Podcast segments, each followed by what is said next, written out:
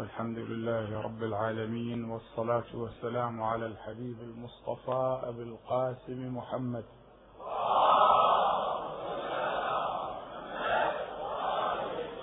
صلى الله عليه وعلى آله الطيبين الطاهرين. بسم الله الرحمن الرحيم. ولنبلونكم بشيء من الخوف والجوع ونقص من الأموال والأنفس والثمرات وبشر الصابرين. الذين إذا أصابتهم مصيبة قالوا إنا لله وإنا إليه راجعون أولئك عليهم صلوات من ربهم ورحمة وأولئك هم المهتدون.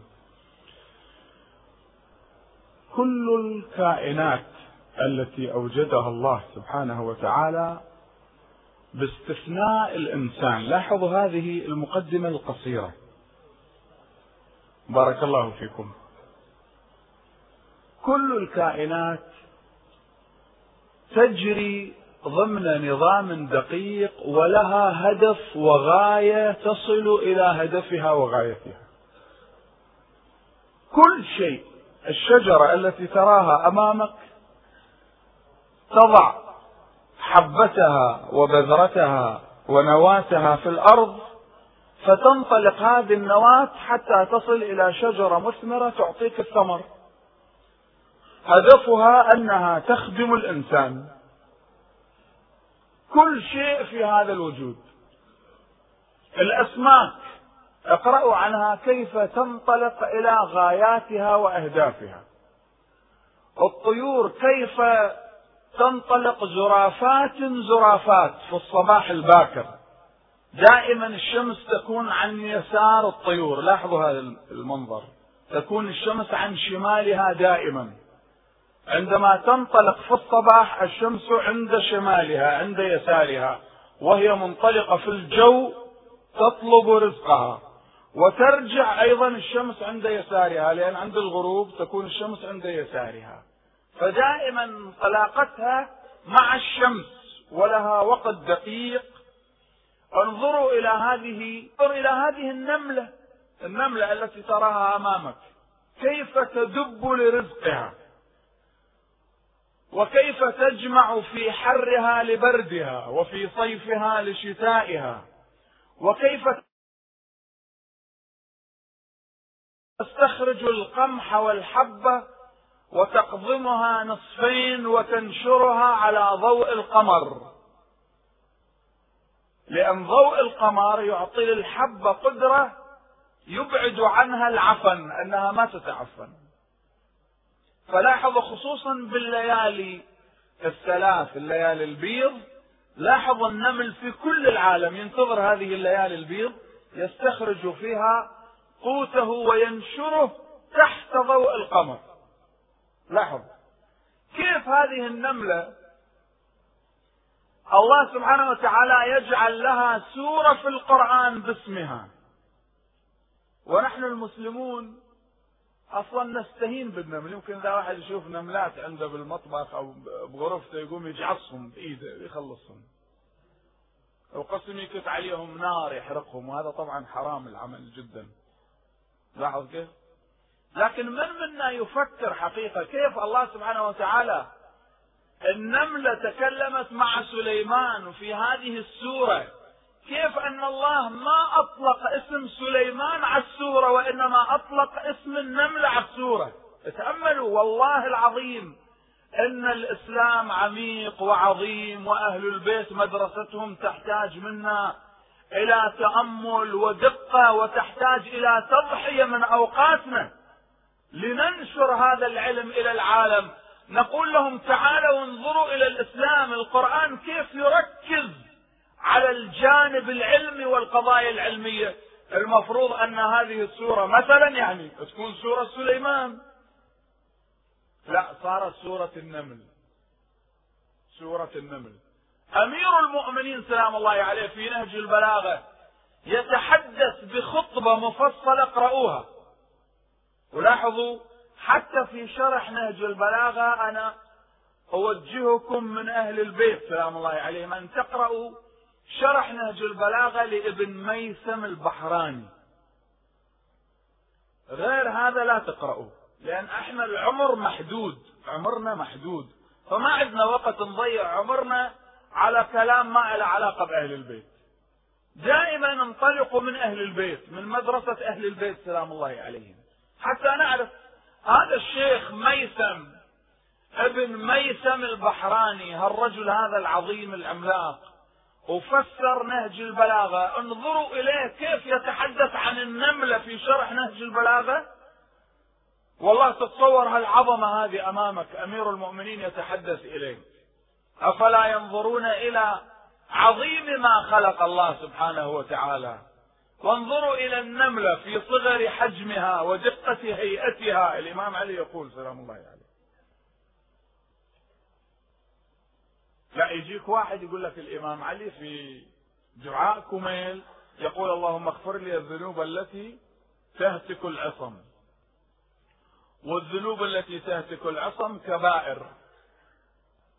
أعوذ بالله. ويطبع هذا الكلام أيضا. اللهم اغفر لي الذنوب التي تنزل النقم. اللهم اغفر لي الذنوب التي تغير النعم. اللهم اغفر لي الذنوب التي تحبس الدعاء. طيب يا حبيبي الإمام عندما يقول هذا الكلام أولا هذا دعاء الخضر سلام الله عليه. الإمام نقله لكميل بن زياد. بعدين فيه دروس وفيه عبر وفيه مقدمات. القرآن على عظمته عندما يتحدث يتحدث بخطاب إياك أعني واسمعي يا جارك. هو الإمام أمير المؤمنين. إذا أنت تقول في هذا الدعاء يقول اللهم اغفر لي الذنوب التي تهتك الأطم هو نفسه يقول والله لو أعطيت الأقاليم السبعة بما تحت أفلاكها على أن أعصي الله في نملة أسلبها جلب شعيرة ما فعلت. فانظروا إلى هذه النملة. انظروا إلى النحل عند الفجر. تسمعون أصواتهم. الفجر وقت صلاة الليل تبدأ خلايا النحل تضج إلى الله بالتسبيح والتقديس. وهذه رواية حلوة يعني ما دام سليمان كلم النملة وكلمته فالرواية الآن تكون بسيطة أمامك وقريبة إليك لأن للنحل سورة أيضا اسمها سورة النحل. رسول الله صلى الله عليه وآله وسلم مر على نحل فسألهم الرسول سأل النحل. قال كيف تصنعون النحل؟ قالوا يا رسول الله نأخذ من رحيق الأزهار. فنصلي عليك وعلى أهل بيتك فيكون العسل عندنا.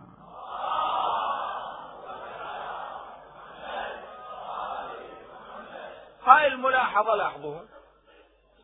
كل مخلوق في الكون يجري ويتحرك لهدفه وغايته إلا الإنسان. الإنسان ما يمشي لهدفه وغايته. الآن لاحظت وين نريد نروح إلا الإنسان.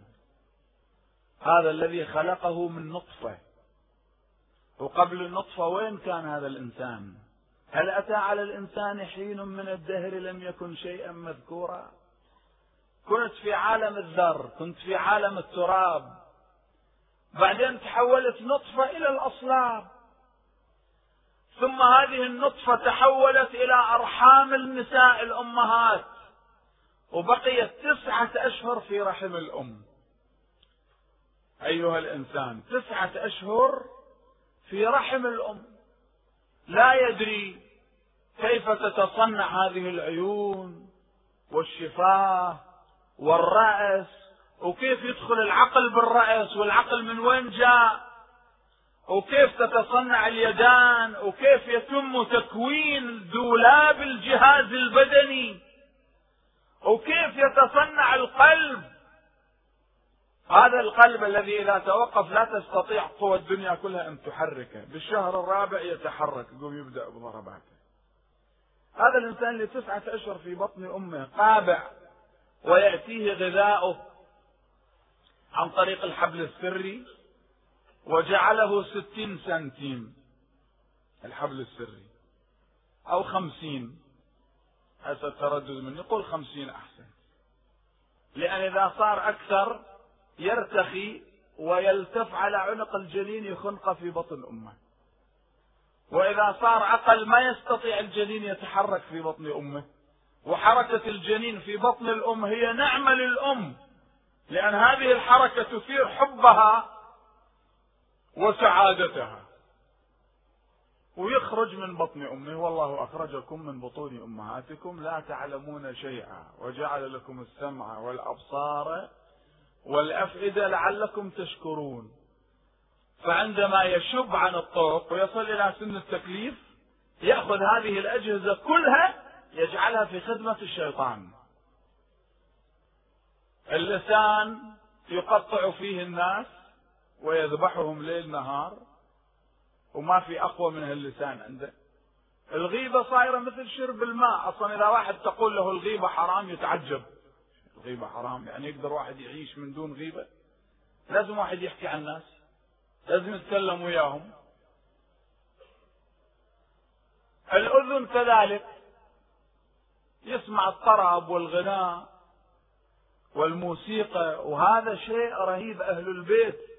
يعدون الغناء وسماع الطرب والموسيقى من الكبائر من الكبائر يعتبروها. يعني جريمة كبرى تصل إلى مستوى القتل والزنا والعياذ بالله. وكذلك العين. لماذا يأتي الإمام الصادق سلام الله عليه يشدنا ويشد هذه الأجهزة؟ بالإمام الحسين سلام الله عليه. يقول لبيك داعي الله إن كان لم يجبك بدني عند استغاثتك ولساني عند استنصارك فقد أجابك قلبي وسمعي وبصري. ببصرك تقرأ عن الحسين ببصرك ترنو إلى كربلاء ببصرك تبكي على الحسين بأذنك تسمع صوت الحق لأن لك إماما صلوات الله وسلامه عليه. حاضر الآن صاحب العصر والزمان فأنت تمشي عليه. فكل شيء هذا المؤلم للقلب أن كل مخلوق في الكون يمشي الآن إلى هدفه إلا الإنسان. هدف الإنسان ما هو؟ وما خلقت الجن والإنس إلا ليعبدون. أين هي العبادة؟ العبادة الحقة هي التي تعطيك الاستقلال الذاتي. العبادة الحقة هي التي تجعلك حرا. العبادة الحقة هي التي ذكرها الإمام الحسين سلام الله عليه فقال في كلمته الرائعة وكل كلماته رائعة قال إن الله عز وجل لم يخلق الخلق إلا ليعرفوه فإذا عرفوه عبدوه وإذا عبدوه استغنوا بعبادته عن عبادة ما سواه.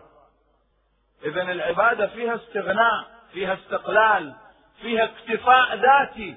لكننا ما نتأمل هذا الكلام. كلمات أهل البيت دقيقة جدا إذا واحد يلتفت إليها. لاحظ دخل رجلان على الإمام أمير المؤمنين سلام الله عليه. فقال له سيدنا نحن عندنا سؤال.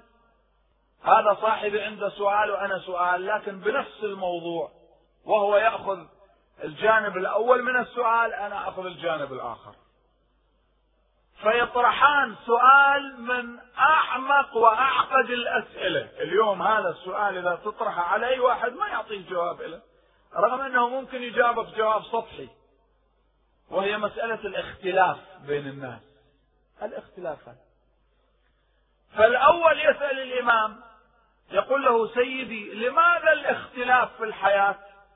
الإمام يقول له لولا الاختلاف لما قامت الحياة. لو تساوى الناس لهلك الآن تأمل.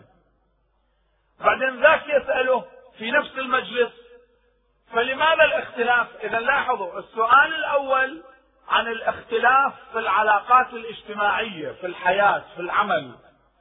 وهذا يجب أن يكون موجود لأن الطاقات مختلفة متفاوتة فالناس يتفاوتون نتيجة تفاوت طاقاتهم. الإمام أمير المؤمنين أجابه هذا الجواب.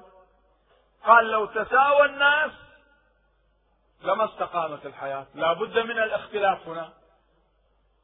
إحنا نحتاج في المجتمع إلى عالم ومهندس وخطيب وخياط ونجار ورئيس ومدير ومعلم ومحامي. صح ولا مو صحيح؟ فكل واحد حسب طاقته. الله سبحانه وتعالى وزع هذه الطاقات لتستقيم الحياة. لكن السؤال الثاني عن الاختلاف في العقيدة. هناك الإمام ما يقدر يفهم هذا إلا بهذا الجواب العميق. العبارة ما كانت جيدة. أقول الإمام ما يقدر. هذا تعبيري أنا الناقص. فقال له عن الاختلاف الثاني في العقيدة. اسمعوا اسمعوا دقة التعبير. لماذا الاختلاف يا مولانا يا أمير المؤمنين؟ ما هو سببه الاختلاف في العقيدة؟ قال لو سكت الجاهل لزال الاختلاف. الله أكبر. شايفين هالجواب العميق؟ من وين يجي الاختلاف؟ العالم إذا تكلم وتكلم عالم آخر معه ما يصير اختلاف فيما بينهم. بس إذا يطلع على الخط واحد جاهل ويذكر لك قضايا ضد العالم الذي ذكر الحقائق فيبدأ الاختلاف. إذا الاختلاف سببه الجهل سببه جلود الجهل. فلذلك لما تلاحظ بعض الناس يقول والله أنا حاير ما أعرف وين أروح. لا عمي ما في حيرة. هذا طريق الحق لأهل البيت سلام الله عليهم أجمعين.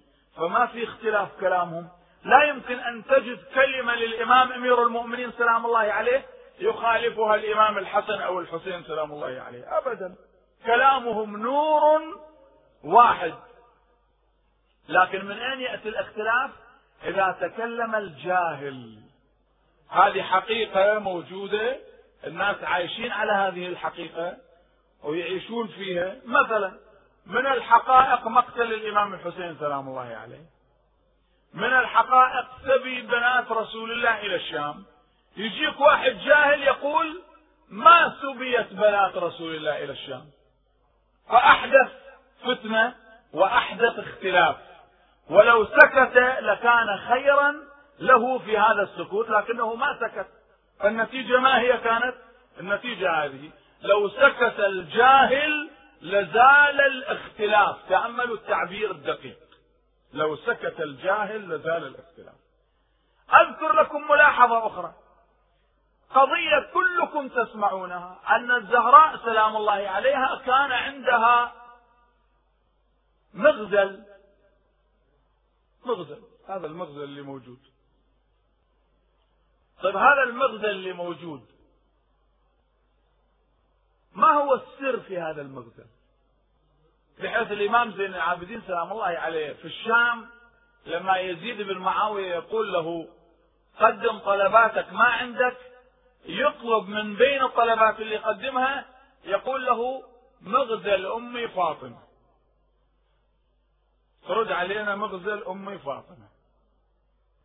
ولما تقرؤون في التاريخ تجدون الملاحظات أنه كان لعلي أمير المؤمنين سلام الله عليه كان له قميص من غزل فاطمة يلبسه في الحرب يقيه النبال والسهام. شنو هذا هالقميص اللي الزهراء تغزله؟ إذا لبس أمير المؤمنين في الحرب السهام والرماح ما تصل إليه. هذا التفتوا أنا ما أريد أشرح لك شرح لأنه شرح يطول إنما فقط إشارة إشارة. الرسول صلى الله عليه وسلم يتحدث مع الزهراء بهذا الحديث. يقول لها أنها تلقي في وصيتها تلقي على النساء أن يغزلن في المدينة الغزل. فيقول لها بني فاطمة إن المرأة إذا برمت مغزلها كان له دوي تحت العرش. هذه واحد يسمعها يقول عجيب هاي المرأة اللي تجلس في بيتها تغزل.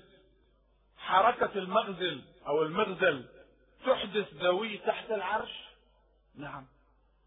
لأن القضية ما تقصد تعني فقط مسألة ثوب أو قميص تخيطه المغزل فيه إشارة كبيرة للاكتفاء الذاتي. إذا الحديث عن مغزل فاطمة هو الحديث عن الاكتفاء الذاتي اجتماعيا واقتصاديا وسياسيا وثقافيا وتربويا يعني أنك ما تحتاج للآخرين. انتبهت كيف؟ ما تحتاج لهم وأنتم كلكم تقرؤون أن غاندي ما أريد أجيب أسماء أخرى هكذا. أحد الأسباب التي استعملها واستثمرها واستخدمها في تحرير الهند هو الغزل. أنه قال للشعب الهندي قال لهم اغزلوا ملابسكم بأيديكم واتركوا الملابس من الخارج وقاطعوا بريطانيا العظمى في وقتها وبدأ هو يغزل ملابسه بيده. وإذا ضجت الدنيا كل 400 مليون كان عددهم 500 مليون هؤلاء كلهم يغزلون ملابسهم. فشافوا هذا المستعمر المستكبر بعد ما يحتاجوا. الأرض أيضا عندهم موجودة يزرعوها ويأكلون. فملابسهم يغزلوها وأكلهم يزرعون الأرض بأيديهم. فما يحتاجون إلى أحد. احتج إلى من شئت تكن أسيرة واستغني عمن شئت. تكن نظيرة وأحسن إلى من شئت تكن أميرة. هاي قضية واضحة وضوح الشمس في رائحة النهار.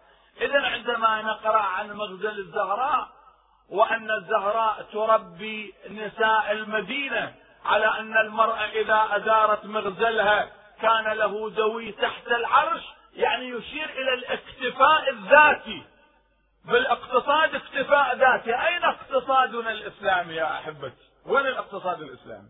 هذه جامعات العالم الإسلامي والعربي أي اقتصاد يدرس فيها؟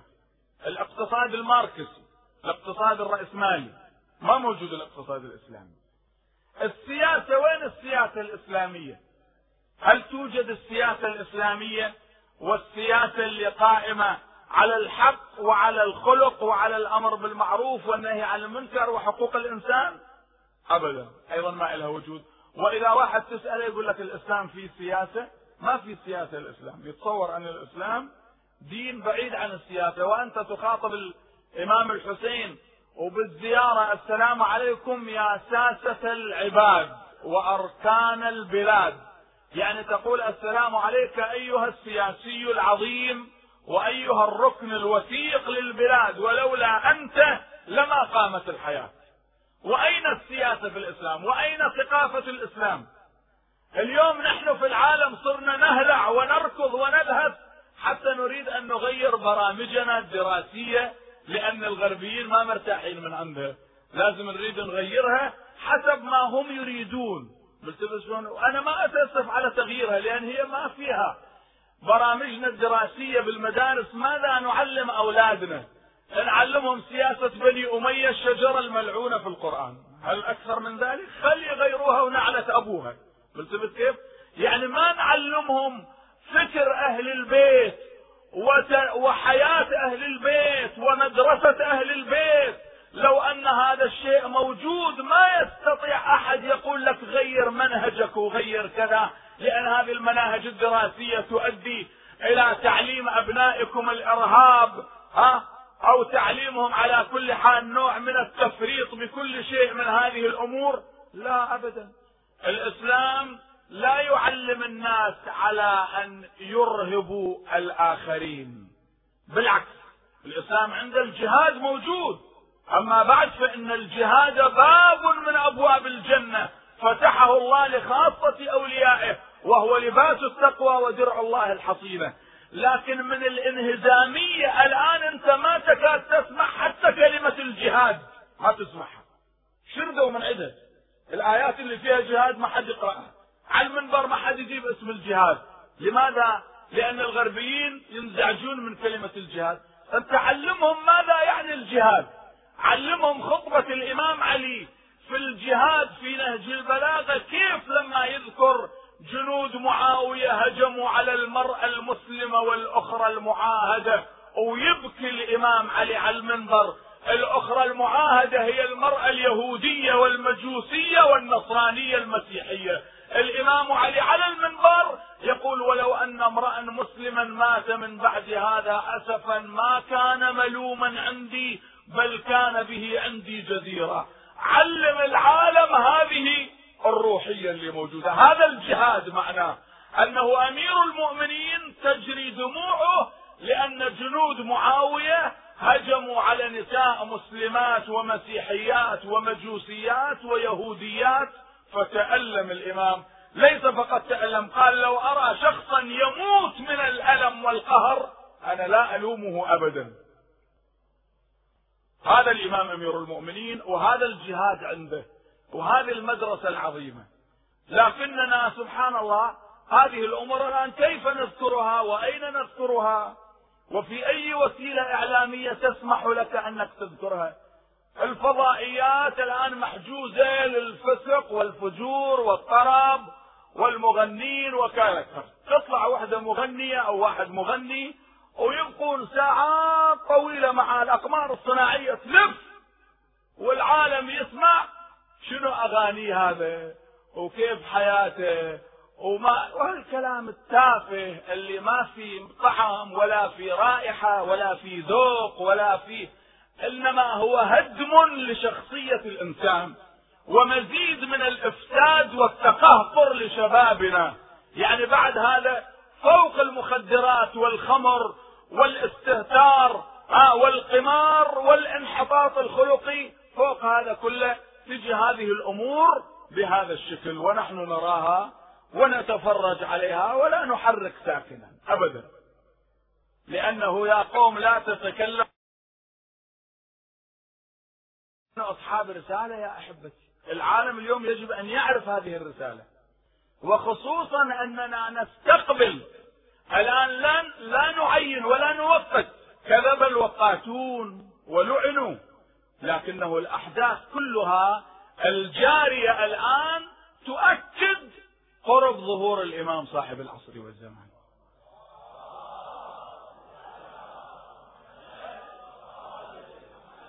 الأرض ملئت ظلما وجورا.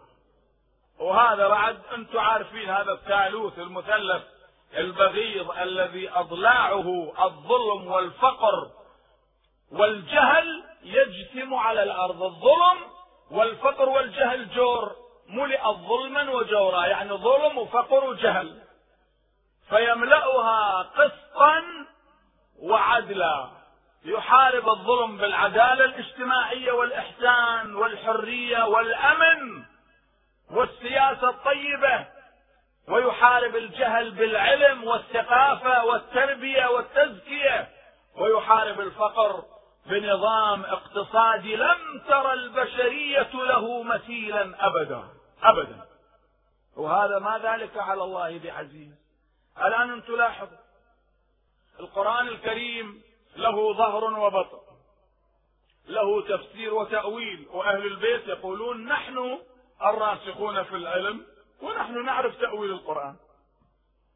ما يعلم تأويله ولا يعلم تأويله إلا الله والراسخون في العلم يعلمون تأويله لأنه من المستحيل أن الله ينزل كتابا على البشر ما حد يعرفه إلا الله. فلماذا أنزله إذا ما دام في تفسير وتأويل فيجب أن يعلمه البشر. وإلا تصير المسألة مثل ذاك اللي كتب رسالة لأمه وجاء مع الرسالة هو. قالوا لماذا جئت؟ قال لأن ما حد يعرف يقرأها إلا أنا. فلازم أجي أقرأ لي لأمي. الوالدتي وبعدين أرجع. فهذا الكلام مرفوض منطقيا وعقلا وثقافة ودراسة كله مرفوض. المهم أهل البيت هم الراسخون في العلم. فلما يأتون إلى القرآن يعطيك تفسير كما قال الإمام الحسين سلام الله عليه إن كتاب الله عز وجل نزل على أربعة أشياء وذكرت لكم هذا الحديث ذات مرة على العبارة والإشارة واللطائف والحقائق العبارة للعوام والإشارة للخواص واللطائف للأولياء والحقائق للأنبياء. إذا كل آية فيها أربع سلالم ومدرجات. ممكن أنك تفسر هذه الآية لعامة الناس وممكن أنك تفسرها لخواص الناس تتعمق فيها أكثر. كما قال محمد بن مسلم سألت الإمام الصادق سلام الله عليه قلت له سيدي بالنسبة لمناسك الحج وليقضوا تفتهم قال التفت هو مناسك الحج والإحرام والنظافة والتلبية. فقال له سيدي إن ذريحا المحاربي وهو أحد أصحاب الإمام الصادق حدثنا عنك يا مولاي أنك قلت ليقضوا تفتهم لقاء الإمام يعني الحج لما يروح إلى هناك يلتقي بالإمام.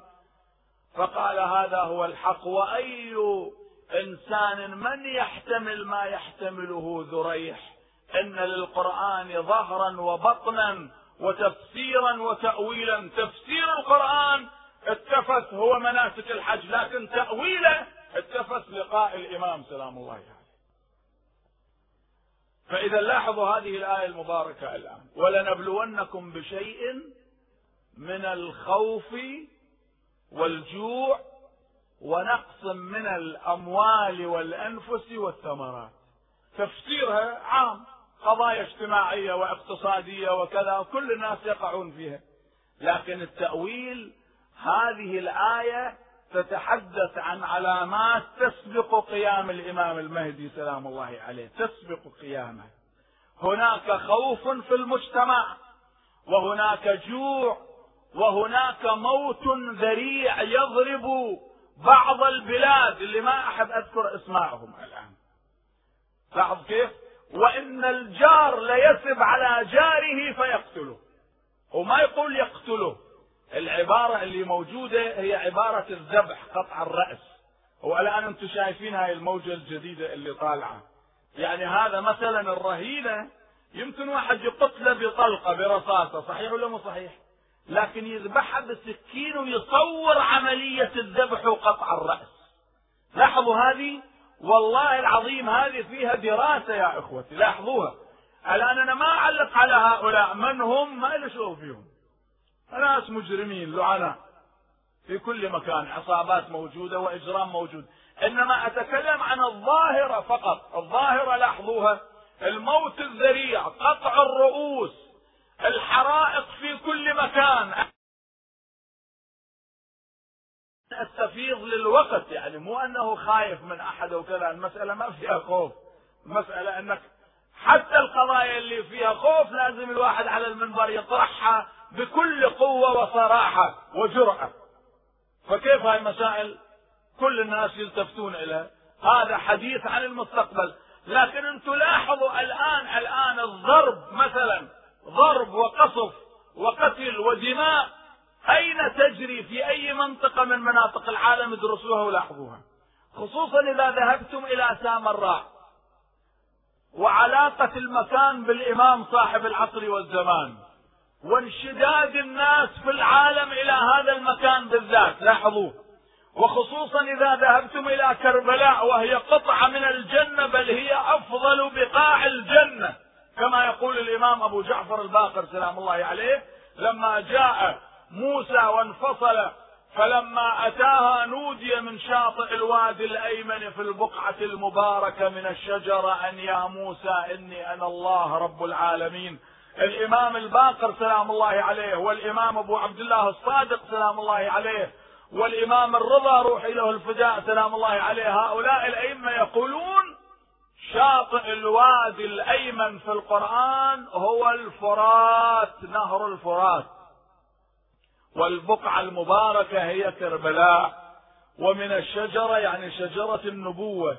والدقة هنا أن يا موسى إني أنا الله رب العالمين. يعني جعله يصل إلى كربلاء وأطلق عليه إني رب العالمين. صوت الحق يجب أن ينطلق من كربلاء إلى العالم. إذا عرفنا حقيقة كربلاء وحقيقة الإمام الحسين سلام الله يعني. اللي كل الأئمة يؤكدون على هذا الجانب.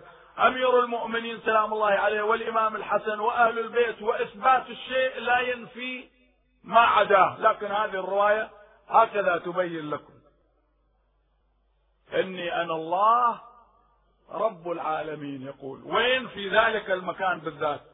إذا المستقبل يدخر موقف عظيم لكربلاء. ولأهل كربلاء ما أقصد أهل كربلاء الساكنين فيها فقط.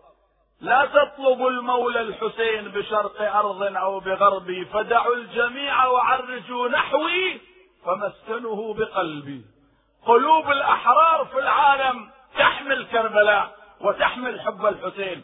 إن للحسين بن علي حرارة في قلوب المؤمنين لا تبرد ابدا. هذا حديث رسول الله صلى الله عليه وآله وسلم. إذا لاحظوا يا أحبتي لماذا كل الكائنات تجري إلى أهدافها وإحنا ما نجري إلى هدفنا؟ ليش؟ وخصوصا الآن هدفنا هدفنا هو رضا الإمام روحي له الفداء. لأن إذا الإمام رضي عنك يعني الرسول رضي عنك والله رضي عنك. هذا شيء طبيعي. إذا الإمام ما يرضى عنك لا الله يرضى ولا الرسول. وهذا نص في القرآن الكريم. الطاعة للثلاثة أطيعوا الله وأطيعوا الرسول وأولي الأمر منكم. الولاية للثلاثة أيضا.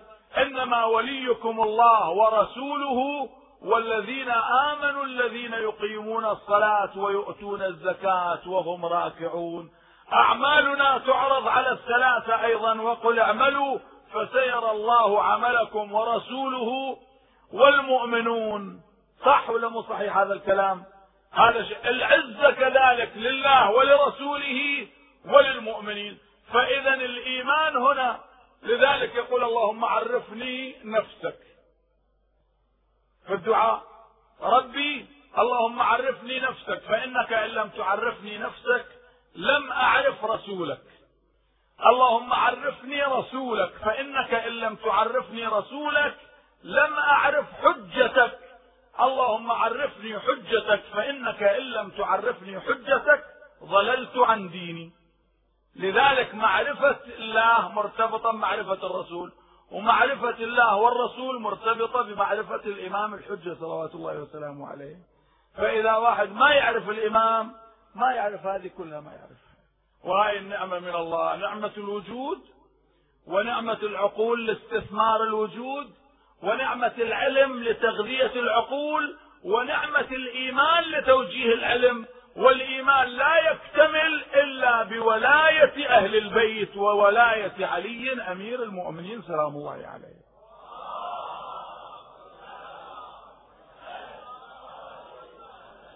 بارك الله فيكم. بارك الله فيكم.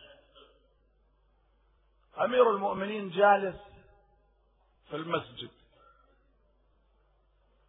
وهذه خذوها معكم يا أحبتي ولاحظوا هذه المدرسة العظيمة ولاحظوا أهل البيت اللي أذهب الله عنهم الرجس وطهرهم تطهيرا. يتحدث وحوله الحسن والحسين سلام الله عليه. سيتحدث عن كربلاء يتحدث عن غاية الإنسان وهدف الإنسان في الحياة. يتحدث عن الأحرار النجباء الشرفاء اللي التصقوا بأهل البيت وحملوا راية الحق وساروا بها إلى العالم كله. يتحدث عنهم وأن النصر والانتصار لهم ثم يتحدث عن الإمام المهدي عجل الله تعالى فرجه لأن كل الأئمة يتحدثون عن الإمام المهدي ويتحدث عن علامات ظهور الإمام. في هالأثناء الإمام الحسين سلام الله عليه جالس والإمام الحسن جالس وعندهم أبو الفضل العباس وكان طفلا صغيرا أيضا كان جالسا.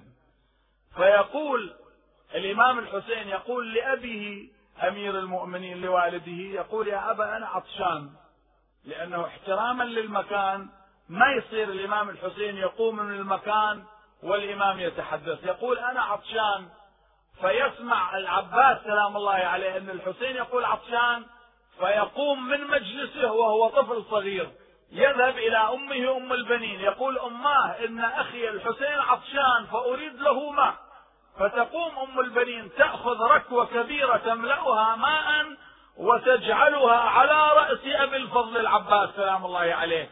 فيأتي أبو الفضل حامل الركوة على رأسه إلى المسجد والماء يتصبب على كتفيه. فلما رآه أمير المؤمنين مقبل يحمل الماء للحسين صاح الإمام علي قال ولدي عباس أنت ساقي عطاشا كربلاء. فأعطاه الماء. شوف الموقف هذا. بعدين أخذه قبله وهمس في أذنه. قال عباس نور عيني يوم عاشوراء إذا وقفت على نهر العلقم لا تشرب من الماء وأخوك الحسين عطشان. أم البنين كانت تربي العباس تربية خاصة. أم البنين هاي المرأة اللي معروفة بقضاء الحوائج. باب من أبواب الله في قضاء الحوائج. والله خصوصا لما تقرأ لها سورة الحمد سورة الفاتحة وتهديها لها باب من أبواب الله. رب العالمين جعلهم وسائل يقول وابتغوا إليه الوسيلة. أم البنين كانت لما جيء بها إلى بيت أمير المؤمنين تعرفون القصة. قالت لأبيها وإخوتها قفوا على الباب لا ترجعوا حتى أدخل الدار وأرجع إليكم. أبوها يقول لها لما يا ابنتي تدخلي للدار وترجعين وأنت زوجة أمير المؤمنين علي؟ قالت يا أبا أنا أدخل الدار لأسأل الحسن والحسين. وزينب يقبلوني خادمة عندهم في البيت أم لا؟ إذا يقبلوني خادمة أكون عندهم خادمة بأبقى في البيت. إذا ما يقبلوني أنا أرجع وترجعوني معاكم. هؤلاء أبناء فاطمة الآن فاطمة ما موجودة في البيت. فأنا راح أدخل فتدخل بالفعل وتسأل الحسن والحسين وزينب. الإمام الحسين يقول لها أنت عزيزة هذا بيتك. أنت عزيزة وغالية. فتجي أم البنين. اللي أفنت كيانها في حب الحسن والحسين. شلون كانت تقيم هذا المعنى الكبير وزينب ذاك اليوم لا زالت في مصائبها. هي زينب تركتها أمها وعمرها خمس سنوات كان. خمس سنوات. بالليل تجلس وتبكي وتتوجه إلى أمها فاطمة. توجه وجهها تقول أمها فاطمة اني الآن مشطت رأس أخي الحسين مشطت رأسه ونام تذكرها بالحسن والحسين. سرحت شعر أخي الحسين ونام الحسين يا اماه فتجي أم البنين هنا تشوف هالبيت هذا العجيب. أبو الفضل العباس جاء جاء أبو الفضل العباس. وهذه أيضا تحفة. وذخيرة ذخرها علي أمير المؤمنين لولده الحسين. ليوم عاشوراء. أبو فاضل هالرجل العظيم كان عالما فقيها ورعا متقيا عابدا آثار السجود بين عينيه وسيما جميلا بطلا إذا ركب الفرس المطهم يعني العالية. رجلاه تخطان في الأرض. هذا أبو فاضل باب الحوائج. الآن عمره سنتان أمه أم البنين تحكي معاه. تقول له عباس نور عيوني. اسمع اسمع أنا أكلمك. يقول نعم يا أمه. تقول له اسمع حبيبي إذا جلست بين يدي الحسين لا تتربع اجلس القرفصاء شلون تصلي تجلس للصلاة حبيبي؟ إذا جلست بين يدي الحسين لا تتربع اجلس القرفصاء يقول نعم يا أمه. قالت عباس بعد أوصيك وصية أخرى إذا كلمت الحسين لا تقل له يا أخي قل له يا سيدي. ووالله هذه الكلمة أن تقرأوها شوفوها في في كتب المقاتل لاحظوها أن العباس لما جاءه العباس سلام الله عليه لما جاءه الحسين صلوات الله وسلامه عليه وأراد حمله إلى المخيم قال ما تريد أن تصنع سيدي. هاي الكلمة لاحظوها. حتى بالمقتل الشيخ عبد الزهر الله يرحمه كان يقرأها.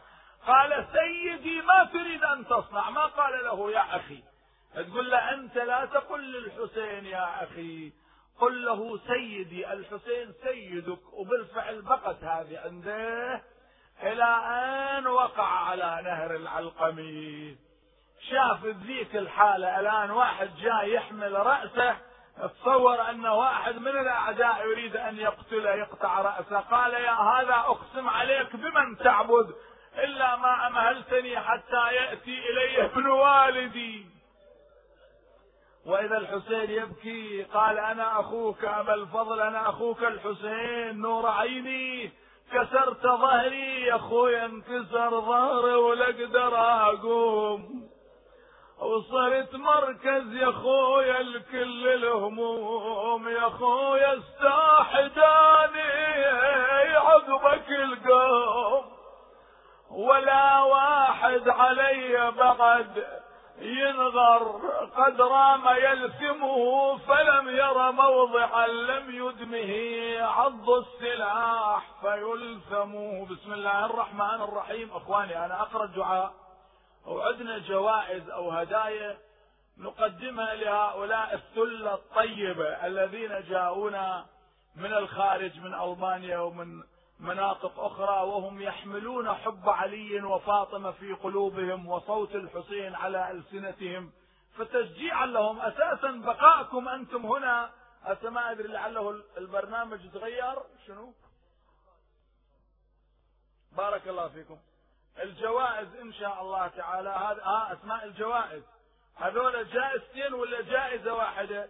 ما أعرف. مكتوب 500 دولار لأحمد منصور وبعدين فلاح شو اسمه اللي كاتبين أيضا ما كاتبين يحتاج لهم مطبعة لازم يكتبون حتى واحد يقرأ خطهم. ما تدري شنو يقولون. بس فلاح شوف فلاح. الثويني الثويني الحمد لله رب العالمين. فلاح الثويني وأحمد منصور عبد الرزاق. هذول اثنين عندهم جوائز 500 دولار. وبعدين بالنسبة هذه شنو اللي الأخرى اللي موجودة؟ الشيخ أبو طارق الله يبارك فيه. والأخوان يمكن ما كاتبها الي هالشكل بالغلط كاتبها على كل حال.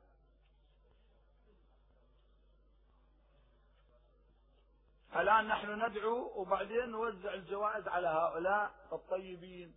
أو سمحت الشيخ إن شاء الله يوزعها عليهم وأعطوهم اياه شوف بارك الله فيكم بارك الله فيكم بارك الله فيكم. هذا شيء حقيقة. يعني تصور رمز رمز. هذا رمز أنا أقرأ لكم. اسمعوا هذا الحديث لا تستعجلون. اسمعوا هذا الحديث. الإمام زين العابدين سلام الله عليه في موقف من المواقف يريد أن يبين لبعض الناس أن الإمام له أيضا حالات خاصة مثل حالات الناس في هالمكان هذا بالذات. فيقول لشخص أنه تعطي هذا عشرة آلاف دينار.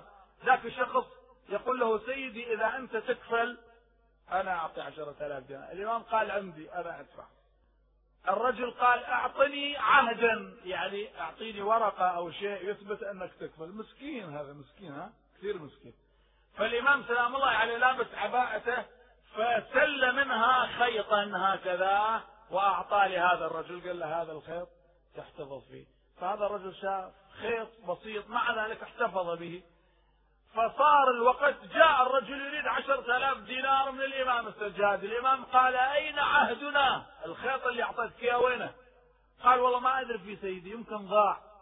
قال والله أنا لست ممن يستهان بذمته. إذا ما تجيب الخيط اللي أعطيتك إياه ما تأخذ العشرة آلاف دينار. يريد يربيه. أنت تصورت خيط بسيط هذا ما له قيمة؟ هذا من الإمام سلام الله عليه. رمز عظيم. شوف انت تاخذ ذريرات من تراب الامام الحسين سلام الله عليه. اليوم اليوم اليوم احدى المؤمنات تكلمني بالتليفون تقول ذريرات من تراب الحسين أنا أعطيتها لامرأة مشرفة على الموت بالمرض الخبيث. ذريرات تقسم بالله وبالزهراء وتبكي. تقول بعد يومين الأطباء دهشوا وذهلوا انه هاي المرأة ما فيها شيء ابدا. قامت من ذريرات تراب الحسين سلام الله عليه.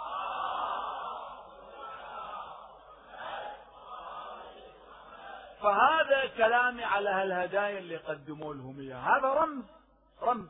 فالحمد لله قدموا لهم اياه وإحنا نشكرهم ونرجو منهم دائما يحضرون هنا حقيقة ونسمع كلامهم ونكون على اتصال معهم مع الشيخ حسين الله يبارك فيه والدكتور محمد. الدكتور محمد we are going to be in touch with you إن شاء الله in the future. وبعدين الدكتور الثاني أبو طارق الله يبارك فيه وأنا سمعت خطبتك اليوم وكانت رائعة. يعني كنت في قمة الإلقاء. كذلك الشيخ حسين كذلك الدكتور محمد الله يبارك فيكم. وإن شاء الله في المرات القادمة لما تجون تكونون بإذن الله خصوصا الدكتور محمد أعطاني عهد قال أنه سيتقن اللغة العربية. إن شاء الله بالمرة القادمة لما يقدم لأن اللغة العربية معناه أيضا يخاطب الشعوب العربية والإسلامية بهذه اللغة وهي لغة القرآن. فأسأل الله لهم التوفيق بمحمد وآله الطاهرين. شيخنا عندكم شيء بعد؟ الدكتور منو؟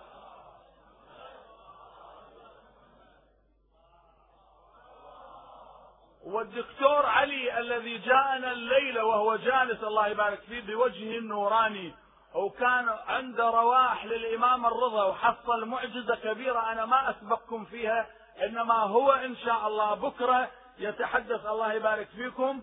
إن شاء الله هو الليلة القادمة بإذن الله تعالى راح يتكلم ويخطب ويحدثكم عن الإمام الرضا وعن المعجزة التي كانت له مع الإمام الرضا وهو من المستبصرين الذين فتح الله قلوبهم لهذا النور فهنيئا لكم يا أحبتي هنيئا لكم. لاحظوا هؤلاء يشوفون هذه الاجتماعات وهذه المجالس والقراءة والبكاء هذا بالنسبة شيء عظيم جدا لأن هذه الصورة ما موجودة في مكان آخر أبدا. لذلك نحن نرحب بكم جميعا.